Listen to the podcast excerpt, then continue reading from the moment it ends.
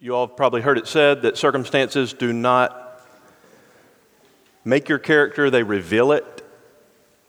Um, you don't know if you have a servant's heart, for example, if you serve people. How do you know if you have a servant's heart? It's not by serving all the time, it's by when somebody treats you like a servant, do you bristle? That's how you know if you have a servant's heart.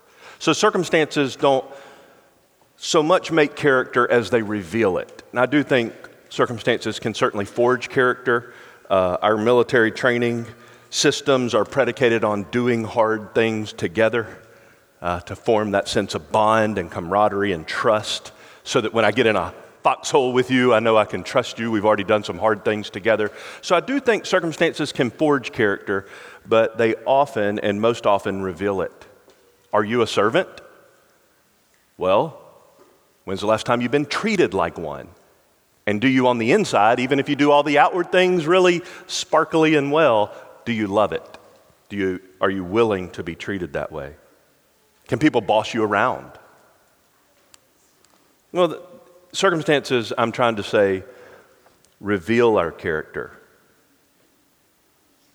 There's also a psychological self. I'm not trying to get too psychoanalytical here on a Sunday morning over God's Word, but you're a very complex creature. You have visceral, innate responses to stimuli. If you're a ticklish kid and mom tickles you, you laugh. You can't help it. You also have responses to other kind of stimuli. It's innate, it's part of you, it's the good way God wired you. Your psychological self tends to recoil at fear. Now, I understand some have more fight and some have more flight, but we all have some flight if you feel like you're about to die. You may, like so many in our varieties of service industries, you may boldly run into the face of fear for the sake of protecting others, but you do have to calculate your steps to persuade yourself to do it. Because we all have an innate natural instinct for self preservation. So if you're in a circumstance where you feel like you're about to die, something kicks in that's hardwired into you by God. It's part of your humanity to recoil at a sense of danger and especially at the prospect of death. That's why we rightly deem people heroic when they run towards danger, especially to protect others without regard for personal safety. In our passage, Peter's in total self protection mode as Jesus is in run toward danger to protect others mode. Peter, in his typical overconfidence, thought that he knew how he would respond if he were in a life or death situation that was a circumstance where someone was trying to kill his Lord Jesus. Just a couple hours before our text, which is going to be in John 18, just a couple of hours before that, on the same day, Peter confidently asserted how he would respond if his best friend were, were in danger of being murdered. Peter was certain, and he said so, that he was, quote, ready to die with Jesus. Matthew and Mark's gospel, not John, tell us that Peter insisted, quote, he kept saying insistently, even if I have to die with you, I will not deny you. Mark 14, Matthew 26. But when push came to shove, when the moment of truth actually arrived, Peter didn't know himself as well as he thought he did. Jesus, of course, was right. When Peter said to Jesus on this night, a few hours before our passage, Though all may fall away because of you, I will never fall away. Jesus said to him, Truly I say to you, this very night, before a rooster crows, you will deny me three times. Today's sermon text contains Peter's first denial of Jesus. John separates the denials of Peter and interweaves them with the trials of Jesus. I think that's purposeful for a reason I'll try to draw it in a moment. But at the same time, Peter is denying Jesus for the first time. We encounter what the text calls another disciple who does not deny Jesus. And in preparation for your heart and mind as we now turn to read the passage, I want to try to show you the difference that I believe the Bible gives for why one disciple denies Jesus and another does not. And I want to highlight especially the extraordinary grace of God in Christ for both of them. And for all who among us today will repent of their Christ denying sin. John 18, verse 15, hear the word of the Lord. Simon Peter was following Jesus, and so was another disciple. Now, that disciple was known to the high priest and entered with Jesus into the court of the high priest. But Peter was standing at the door outside. So the other disciple, who was known to the high priest, went out and spoke to the doorkeeper and brought Peter in. Then the slave girl who kept the door said to Peter, You are not also one of this man's disciples, are you? He said, I am not. Now the slaves and the officers were standing there, having made a charcoal fire, for it was cold, and they were warming themselves, and Peter was also with them, standing and warming himself. Join me as we pray together.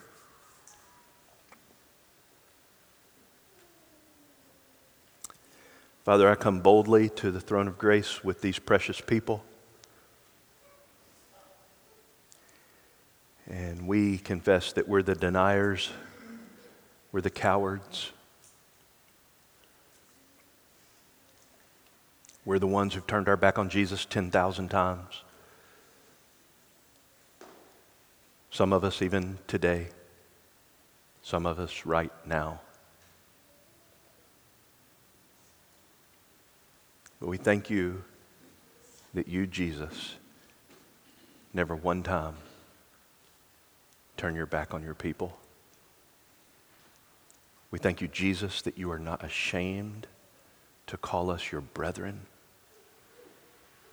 and that you proved it by willingly being led to an execution at the hands of men so that people like us could be made right with God forever. Thank you, Jesus. Thank you, Jesus. We worship you. We exalt you. We praise you. We honor you. We magnify you. We love you. Thank you, Jesus. Warm our heart, not by Peter's charcoal fire, but by the altar of the cross, the heat of your love. Warm our heart. We pray in Jesus' name. Amen. Four things I hope in the next few minutes to see in these four verses. First, like we did last week, I want you to see again in your mind's eye the cast of characters. First, there's obviously Peter. Uh, he's well in view. In verse 15, we see Simon Peter.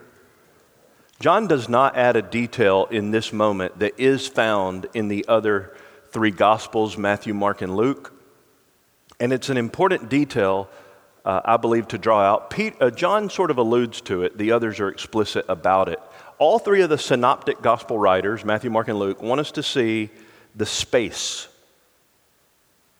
the distance between Peter and Jesus. We're told by all three other gospel writers, Mark 14, Matthew 26, and Luke 22, that Peter was following, quote, at a distance. So can you see him there? Envision Peter, where is he in this passage? I don't know that you can see his whole body, you can see at least his upper torso. He's standing at the door of the courtyard to the priest's chambers outside the temple. You can hardly see him because, as I said, his body's behind the wall or behind the gate, but he's looking in. He's just on the outside of the courtyard, and he wants to get a look at what's happening to Jesus. So there's Peter, that's cast of characters number one. Number two, there is, as I mentioned, quote, another disciple. Verse 15, another disciple. Been tons of conjecture about the identity of this disciple through the ages. Most agree that this was John, the writer of the gospel, for a variety of reasons. One is John never names himself in the entire gospel of John. I do suspect this is John the apostle, but there is no doubt that John wants us to see the difference in proximity between this other disciple and Peter initially in this courtyard.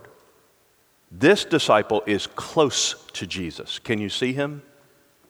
We're actually told very meticulously that this disciple, verse 15, quote, entered with Jesus into the court of the high priest. Now, the main point that John's trying to draw out is that he's known to the high priest, therefore, he was permitted to go into the court. Therefore, he was permitted in just a moment to uh, allow Peter to gain access as well. But I do want you to see the proximity that he is with Jesus. Now, what's Jesus' physical situation?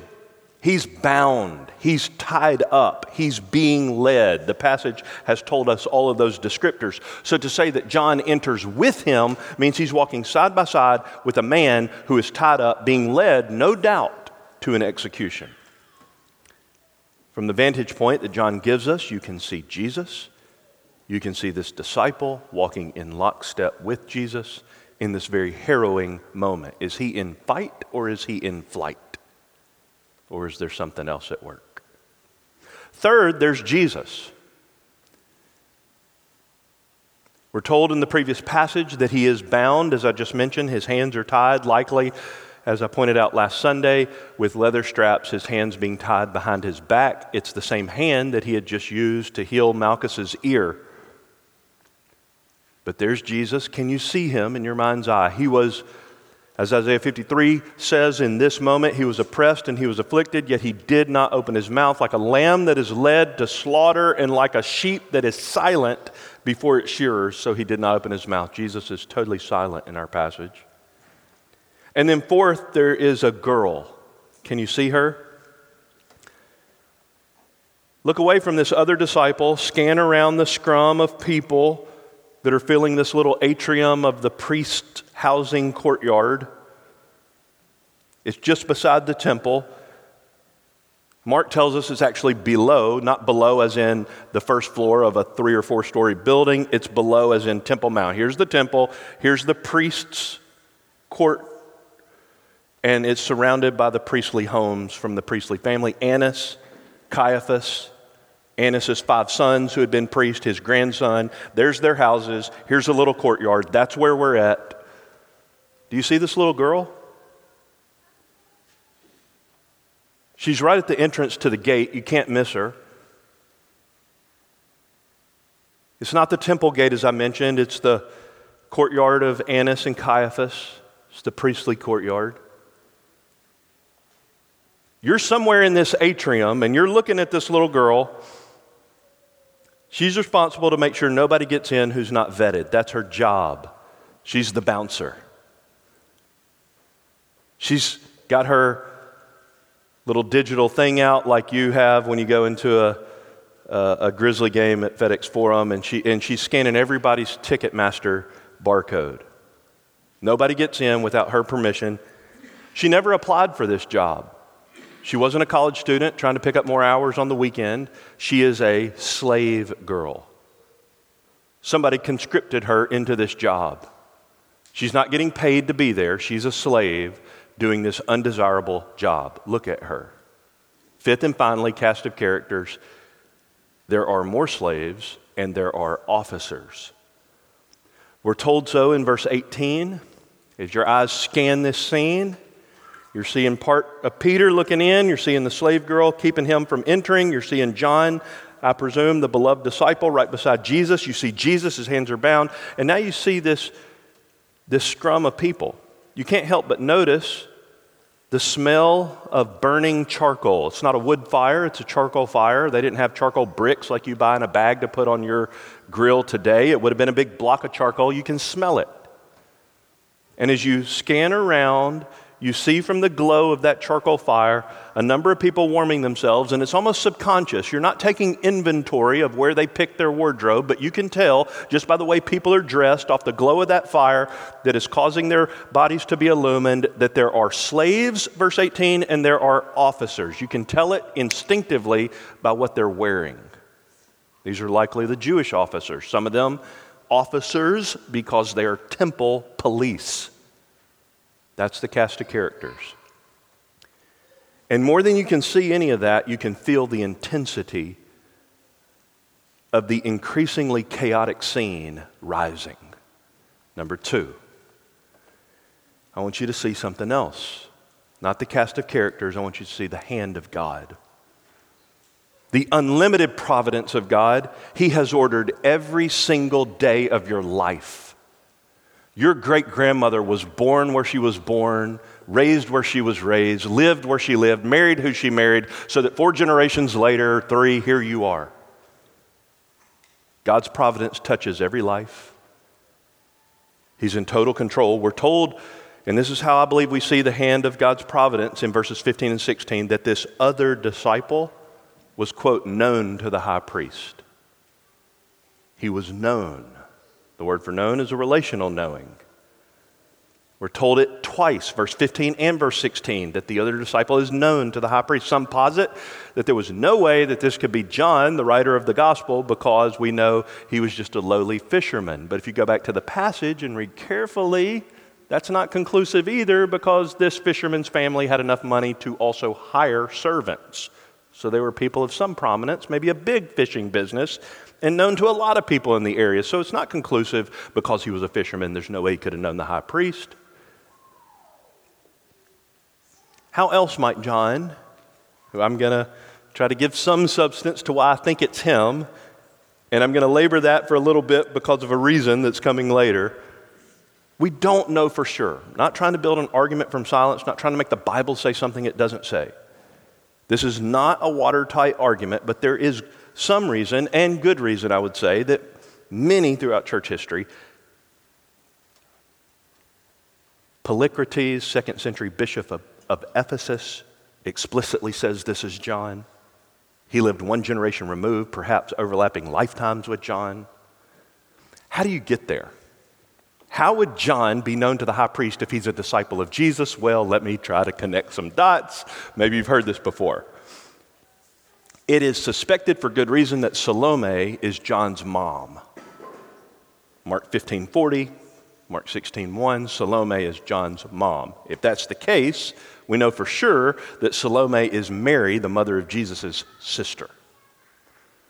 Mary has a cousin whose name is Elizabeth, who's John the Baptist's mom, whose husband, Zacharias, was what? Priest. When John the Baptist was born, he was struck with muteness, couldn't speak until he named John. You remember the story. So if Zacharias is John's relative, then John would have still been known to the priestly family when we get to John 18. That's how many connect the dots. New American Commentary even says, Indeed, John the son of Zebedee had priestly connections. His mother was Salome, his sister, the sister of the Virgin Mary. And Mary was a kinswoman, Luke 136, of Elizabeth, who was of the daughters of Aaron, the priestly line, Luke 1, uh, 1 5. Hence, John was connected with a priestly family on his mother's side, and there is no improbability, therefore, in his being known to the high priest. That's how a lot of people get the connection.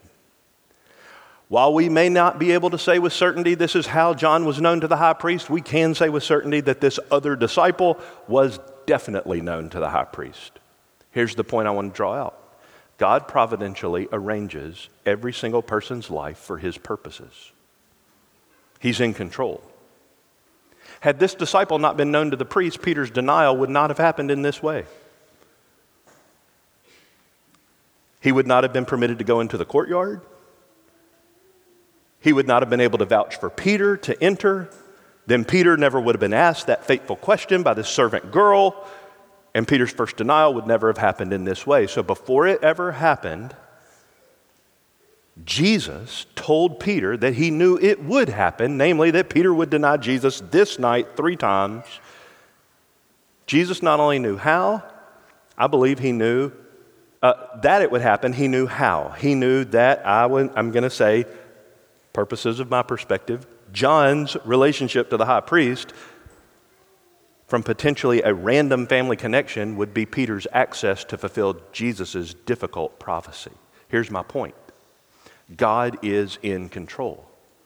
He was in control of the random relationship of the other disciple to the high priest, and he was in control in some complex way of understanding the providence of God that we can't totally see. He was in control of setting up the denials of Peter. And I want you to see that his providence in the lives of the other disciple, in the life of the other disciple, and in the life of Peter had the same purpose. They both went on to walk with Christ. Do not let any person lay at God's doorstep the blame on the basis of his providence for why you don't know and walk with Jesus. If you weaponize God's sovereignty as an excuse not to follow Jesus, you're doing the exact opposite of how the Bible speaks of the providence of God. Let me give you one glorious example. This would be a wonderful time to turn on your listening ears. Acts 17. God made from one man every nation of mankind to live on the face of the earth, having determined their appointed time and the boundary of their habitation, that they would seek God. That's why He's ordered your life the way He ordered it. I got to keep reading because it's too good to stop. That they might seek God, if perhaps they might grope for Him and find Him, though He is not far from any one of us, for in Him we live and move and exist, even as some of your own poets have said, for we are also his children. Being then the children of God, we ought not think that the divine nature is like gold or silver or stone, an image formed by the art and thought of man. Therefore, having overlooked the times of ignorance, God is now declaring to men that all people everywhere, you want to talk about God's providence? All people everywhere should repent because he has fixed a day in which he will judge the world in righteousness through a man whom he has appointed, having furnished proof to all men by raising him from the dead. God is in control of your life, just like he was this other disciple who happened to know the high priest. So there's the context. We've seen the cast of characters, and we've seen a little bit of the providential hand of God. Now I want you to listen, not see, I want you to hear. Hear the conversation. Are you able to take in all that's happening in this moment? As you notice, this other disciple who walked in with Jesus, John is uh, purposeful to, to labor that point. Can you see him now walk away from Jesus? The passage wants you to. He's no longer standing there with Annas and the bound Christ. He leaves him and he kind of rustles and uh, meanders through the crowd. This disciple looks to be in a hurry to get to the door. Maybe he's leaving. Your eyes are fixed on him. He's weaving through the crowd. When he makes it to the gate, he stops. He doesn't leave. You can see him get the attention of the slave girl, who's the gatekeeper. The conversation's hard for you to make out, but you can tell just by mannerisms that John is pointing to Peter and to himself, or this beloved disciple. Peter, me, Peter, me. I know him. He does it again. Clearly, now you can discern that he's advocating for Peter to join him inside. Next thing you know, the slave girl puts down her little gadget to scan his Ticketmaster barcode, and she picks up her wand, the little metal detector wand, and she scans Peter, just like you get scanned when you go into these venues. And much to your surprise, it doesn't beep. He left his dagger in the Garden of Gethsemane with which he cut off Malchus's ear. So he's in the clear, right? No beep. She's about to wave him in. Just then she stops him. She holds the wand out in front of him. And she says, verse 17, You are not also one of this man's disciples, are you? The question is something akin to My job is to make sure nobody gets in here who's not on the side of that man. You're not also with him, are you? That's interesting because John tells us this other disciple is clearly a disciple of Jesus, so he's clearly with him, but his relationship to the high priest may have given him some kind of extra access. Although it only lasts a split second before Peter responds, perhaps you can see the consternation in his face.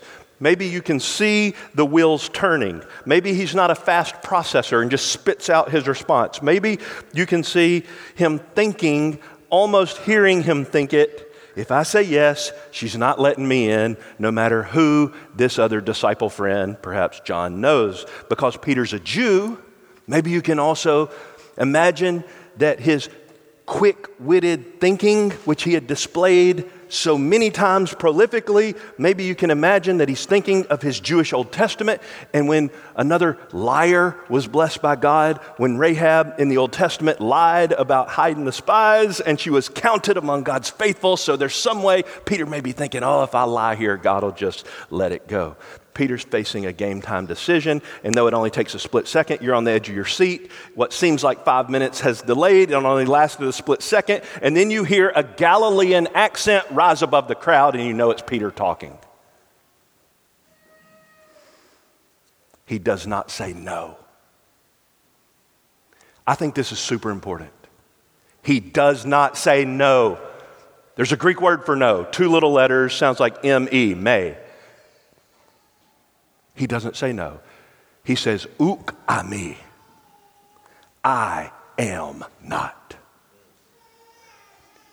Ten verses earlier, he heard another person say the same phrase the opposite way ego ami. I am. Grammatically, John pins an exact negation from Peter's lips of his core identity in contrast to Jesus' affirmation of his core identity. We're looking for Jesus the Nazarene. I am. Are you one of his followers? I am not. With that, can you see it? The slave girl drops her wand and tells Peter to come on in. Where does he go next? Not to Jesus. He hangs his head, he shuffles his feet. But instead of going to Jesus, which would have probably outed him as a liar, he instead meanders over toward that charcoal fire. And he starts warming up his body, but no amount of heat from that fire could thaw out his sin cold heart.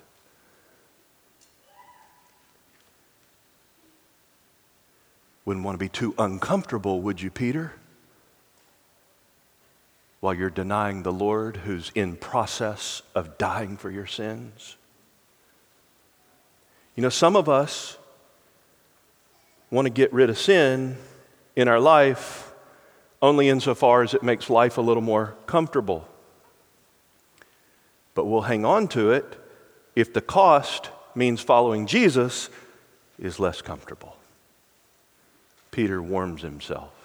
Can you see Jesus shivering in the cold of night, not near the charcoal fire? And Peter, oh, so comfortable, warm on the outside, cold as an iceberg on the inside. Fourth and finally, you've seen the cast. You know where we're at. You heard a little bit of the conversation. Now, here's why I gave my rendition of how you get to John possibly being the other disciple. I think there's another contextual clue. The three rules of Bible interpretation number one, context, number two, context, number three, context. Two chapters later, John is going to call himself another disciple. Nobody denies that the one who ran with Peter to the tomb is John. All the other gospel writers tell us it's John. You don't need special powers of interpretation to figure it out. I believe the other disciple in this passage is also John. But here's what I want to draw out whether it's him or not, it's not an argument from silence to say. I think there's one more thing God the Holy Spirit wants us to see in these verses it's the power of knowing that you're loved. Some of us live with an invisible wall around us all the time. It's an unseen, impenetrable silo. You will not let anybody in here. Nobody gets in because it gives us a false sense of security and of safety. If I hold others at arm's length, you can get this close, but you can't come all the way in. It gives us that false sense of security because if they leave us or if they wound us, we believe that we'll feel a little less pain. As long as we don't let anybody in, then nobody can hurt us too deeply, so goes the faulty logic. Sometimes this wall, let me be clear, is the result of real pain.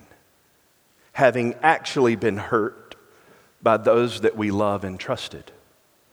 Sometimes this wall is the result of anticipated pain, thinking that if somebody really knew us, they wouldn't truly love us.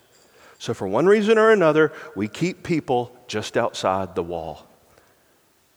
And to find out, for those of us who have that wall, whether or not other people really love us like we love them, do you know what we do? We do an anti gospel. We hurt them and see if they'll come back. We stab, we prick, we use words and actions that cause pain. And if they come back, maybe they really love us. You know what the gospel does? The gospel takes the wound and keeps coming. The gospel receives the pain, Jesus the Lord, and he keeps pursuing. Go back to that wall for just a second. If you keep people just outside of it, then they can't hurt you, right? Wrong. I want all of you to go with me here. It's like the doctor says, it may sting a little bit, but I promise it'll help. When are you most vulnerable? Peter's trying to protect himself. Self preservation. Flight kicked in because he feared death physically. He identifies himself with that man, maybe he gets the same treatment. When do you feel the most weak? And if you don't feel vulnerable and weak, you're lying. You're lying to yourself. Not only should you be able to find the times and the spaces and the places and the relationships and everything else that make you feel weak and out of control and vulnerable, I would argue that's when you're actually poised to be the most free.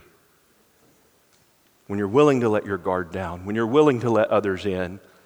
But who can you trust? to get in there without hurting you. That's the reason for your wall in the first place, right? We all know that Peter was self preserving. He denies Jesus because he doesn't want to be treated like Jesus was treated. To identify himself with that man under those circumstances could well mean that his hands would soon be tied behind his back and his executioners would soon lead him away to his death also. Self preservation kicked in and it trumped letting the love of Jesus carry him in his weakest moment. He was willing to walk with Jesus, just not that far. Why didn't the same thing kick in for this other disciple? Why is he seen entering with Jesus side by side, boldly, openly, being known as a disciple in the middle of this chaotic courtyard full of temple police? Why is he so willing to go to the gatekeeper? and vouch for somebody else to get close to Jesus in this moment. I don't think it's at all because every, John wants everybody to think that if he's this person, that he's very awesome. He never names himself. He's not drawing the attention to him. It isn't about him, it's about the love of Jesus that he had embraced as his modus operandi. It was his controlling principle in life. He knew that he was loved by the king and he was not holding Jesus at arm's length. He had no wall between him and his Lord. There's something so different about this disciple in this moment than Peter. And fundamentally, this is where I'm going to close. I believe it's he knew how deeply he was loved by Jesus. And I want you to walk out of this room knowing that. Peter still had his wall up. I'm going to say John, not John. Jesus had a stick of gospel dynamite. He had obliterated the wall that this other disciple had. The reason I'm stressing this is because this is John's favorite designation of himself. I said he doesn't name himself in the Gospel of John, but five times he says things like this. He's sitting down at the Last Supper, he's lying down, he's reclining on Jesus. And he says, one of his disciples, whom Jesus loved. That's his most core identity. I'm loved. When he's standing at the foot of the cross, he's literally watching Jesus asphyxiate. He's gasping for breath. He's watching Jesus die. He's hearing all seven statements from the cross. When Jesus saw his own mother Mary, John writes this sentence and the disciple whom he loved standing nearby, Jesus said to his mother, Woman, behold your son. At the empty tomb, in a foot race with Peter, to get there and see if this message is true, that his body's not there anymore, and could it be possibly that he's alive from the dead? Simon Peter, John 20, verse 2, and the other disciple whom Jesus loved in a boat after the resurrection with Peter before they had seen the risen Christ, and they go back to their old job because they don't know what else to do, so they're fishing again. Therefore, that disciple whom Jesus loved said to Peter, It is the Lord. So when Simon Peter heard that it was the Lord, he put on his outer garment, for he was stripped for work, and threw himself into the sea. And then finally, when Peter's having a conversation with Jesus, and Jesus says in no uncertain terms, You will be martyred for your faith. Peter turns around, looks at all the other disciples, wants to know about them. And John writes it this way Peter, turning around, saw the disciple whom Jesus loved following them, the one who had leaned back on his bosom at the supper and said, Lord, who is the one who betrays you? So Peter, seeing him, said to Jesus, Lord, what about this man? Now, I want to give you a little historical context, and I promise I'm closing. There is good reason to believe John was a teenager when he was a disciple of Jesus during Jesus' earthly life and ministry. A teenager. How do you get there? He lived to about the year AD 95, if you date Revelation that that way. So either he lived to be 150 or he was a teenager when he was a, a disciple. He's almost certainly the youngest of the 12 disciples. Peter, on the other hand, is one of the older, more mature. We know he's married. Jesus raised his mother in law back to health. Peter's not only one of the older, more mature, he's the spokesman, he's the leader, he's the voice. So John's the youngest, and Peter's one of the oldest, if not the oldest. But that young man knew more deeply than the older leader spokesman of the 12, Peter, that he was loved. He had no wall between him and his Savior. Therefore, I believe he walks with Jesus into the court of the high priest, into the terrors and to the intimidation of men. And because of that, he can love others. John is the apostle of love. He can't get it out of his mouth. First John, he gives 39, or depending on how you count, 45 evidences of being a regenerate true Christian. Almost all of them include loving other people because you know you're loved by God. It's the two great commandments love God, love neighbor. Do you know yourself to be loved by Jesus? Is it your core identity? If you never said your own name again, but you filled in that space as the one whom Jesus loves, is that how you know yourself I think that's why Peter denies. Jesus knew he would deny, predicted it would happen, it was bound to happen, but that wasn't the end of the story. Peter, too, eventually knows that he's loved. He's restored three times in that charcoal fire situation by the seashore. Do you love me? Do you love me? Do you love me? And Jesus is just speaking agape over Peter's life and restoring him fully. Circumstances and crowds in John 18 are very, very big to Peter. And I said at the beginning circumstances don't make your character, they reveal it. The circumstances were big to Peter. The crowds were intimidating to Peter. The torches and the lanterns and the swords and the leather straps around Jesus' wrists and the we'll see next week a prophecy fulfilled from Micah chapter 5, Jesus getting clubbed in the face by a grown man, that was big to Peter. But the biggest thing I think to John was knowing that he was loved. See, that orders our fears aright. Doesn't make them go away, it just puts them in proper perspective. This is my prayer for the young people of Grace Church, and I prayed it this morning for every teenager and below. That you would know, know, know, know, know, irrecoverably know that you are loved by the King.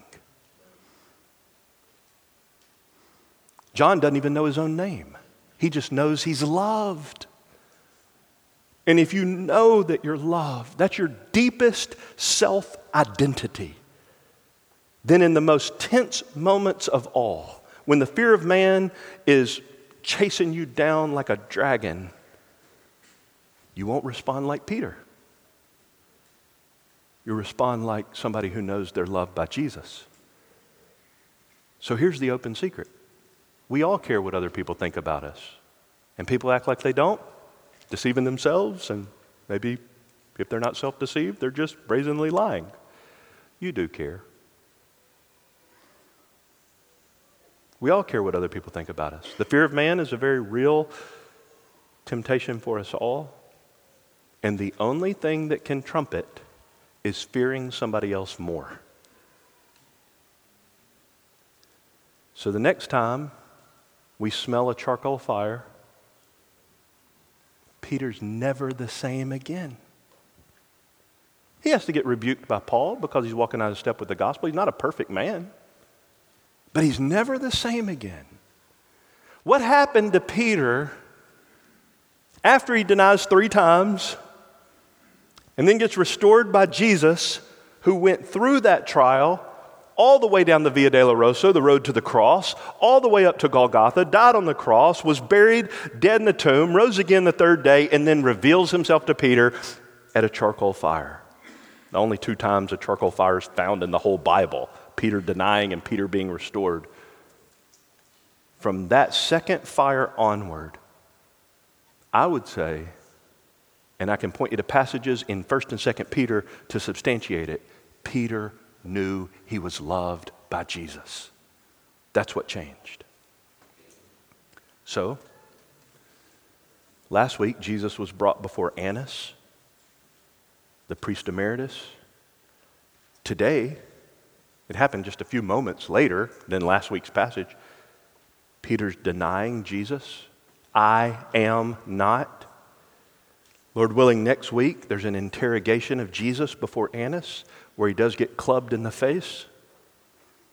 And then we get Peter's second and third denials. Why does John do that? Annas, denial. Annas, Caiaphas, denial, denial. He's the only gospel writer that sets it up like that. Why does he do it? Because the trials of Jesus and the, denials of Peter, John wants you to see them together. Because the only solution for sinful men is a substitute Savior who goes to the cross to die for you. One of the most striking details to me in all the gospel accounts of the arrest and trial narrative of Jesus is after Peter's third denial, what happens? Jesus looks at him. He locks eyes with Peter. And I don't believe it's to condemn him. I believe he's letting Peter know that he's on the way to die for the sin that he just committed. And Peter one day soon would know it. Do you know it? How, how, would you like for all your most terrible moments to be recorded by God in Scripture for the whole world to see? You see, God's not in to just shaming and guilting Peter. That's not what this is about. It's about God accentuating his remarkable love for sinners like Peter who will come to him in Christ and say, I have no hope other than that you'll forgive me. I believe God means to accentuate his grace in Christ, which is why he weaves the trials of Jesus and the denials of Peter together. Do you remember what Annas' name means? One of John's many ironies we drew out last week. Yahweh is gracious. Peter's about to know that reality. He's about to know that there's more grace in Jesus than sin in Peter. And he's not just going to know it, he's going to know it. He's going to know it. And he's going to live the rest of his life out of the awareness of God's love for him. Something you could get from today's text, no matter how far you've fallen, how badly you've sinned, how long you've run from God, no matter what you've done, something you can get from today's text is that Jesus went through this whole experience of torture and death to be the sacrifice that God required for you to be forgiven and for you to know. For you to know. This is love, not that you love Jesus, but that God loves you and gave his son to be the atoning sacrifice for your sin. Let's pray together. Oh, Father, I pray that right here and right now, any who don't know you would turn in faith to Jesus, embrace your love, obliterate that wall of resistance, that sense of self protection that we all try to build because we think if we don't let anybody all the way in, then we can't get hurt as badly. Oh no, Lord, I pray that you would reverse all the effects of the curse and make our hearts wide open, fillet us open to your love and to love those around us with your love. Give us Jesus. And for all who feel so guilty, trapped in their Jesus denying, Jesus belittling sin, I pray now, right here, right now, you would overwhelm them with the cross love of Jesus. That the whole reason he went to the cross was to forgive sinners like Peter and to restore them to his love. Lord, draw us to Christ. We pray in Jesus' name. Amen.